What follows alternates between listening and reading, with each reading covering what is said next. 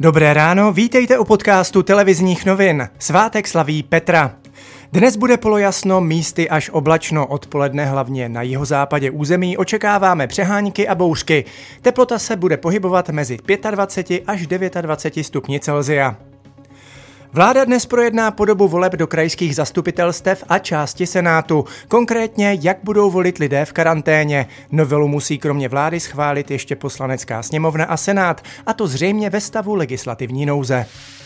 Bělorusko v neděli zažilo dosud nejpočetnější protesty proti výsledkům prezidentských voleb. V Minsku se jich zúčastnilo na 200 tisíc lidí. Žádají konec prezidenta Alexandra Lukašenka a vypsání nových svobodných voleb.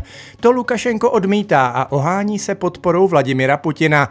Rusko přislíbilo pomoc na základě smlouvy, která počítá i s případným vojenským zásahem. Rakušané vracející se domů z Chorvatska musí mít ode dneška negativní test na koronavirus, který není starší než 72 hodin. Nové opatření se netýká cestujících, kteří Rakouskem pouze projíždějí.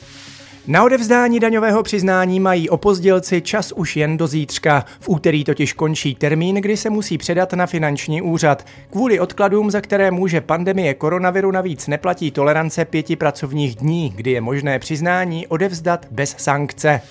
Meteorologové opět vydali výstrahu před bouřkami, která platí hlavně pro jihozápad republiky. Na pozoru by se od dnešního odpoledne měli mít lidé ve středočeském, jihočeském, plzeňském, karlovarském a ústeckém kraji, a to až do 23. hodiny večer.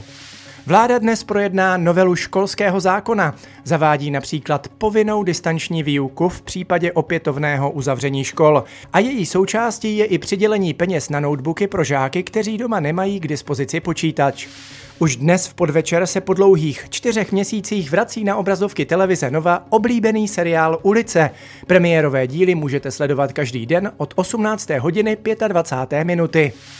A ještě ze sportu. Fotbalisté Sevilly si po šesté zahrají v Evropské lize o titul. V semifinále sice prohrávali s Manchesterem United, po otočce ale vyhráli 2-1 a oslavili postup. To je z dnešního podcastu televizních novin vše. Mějte fajn den.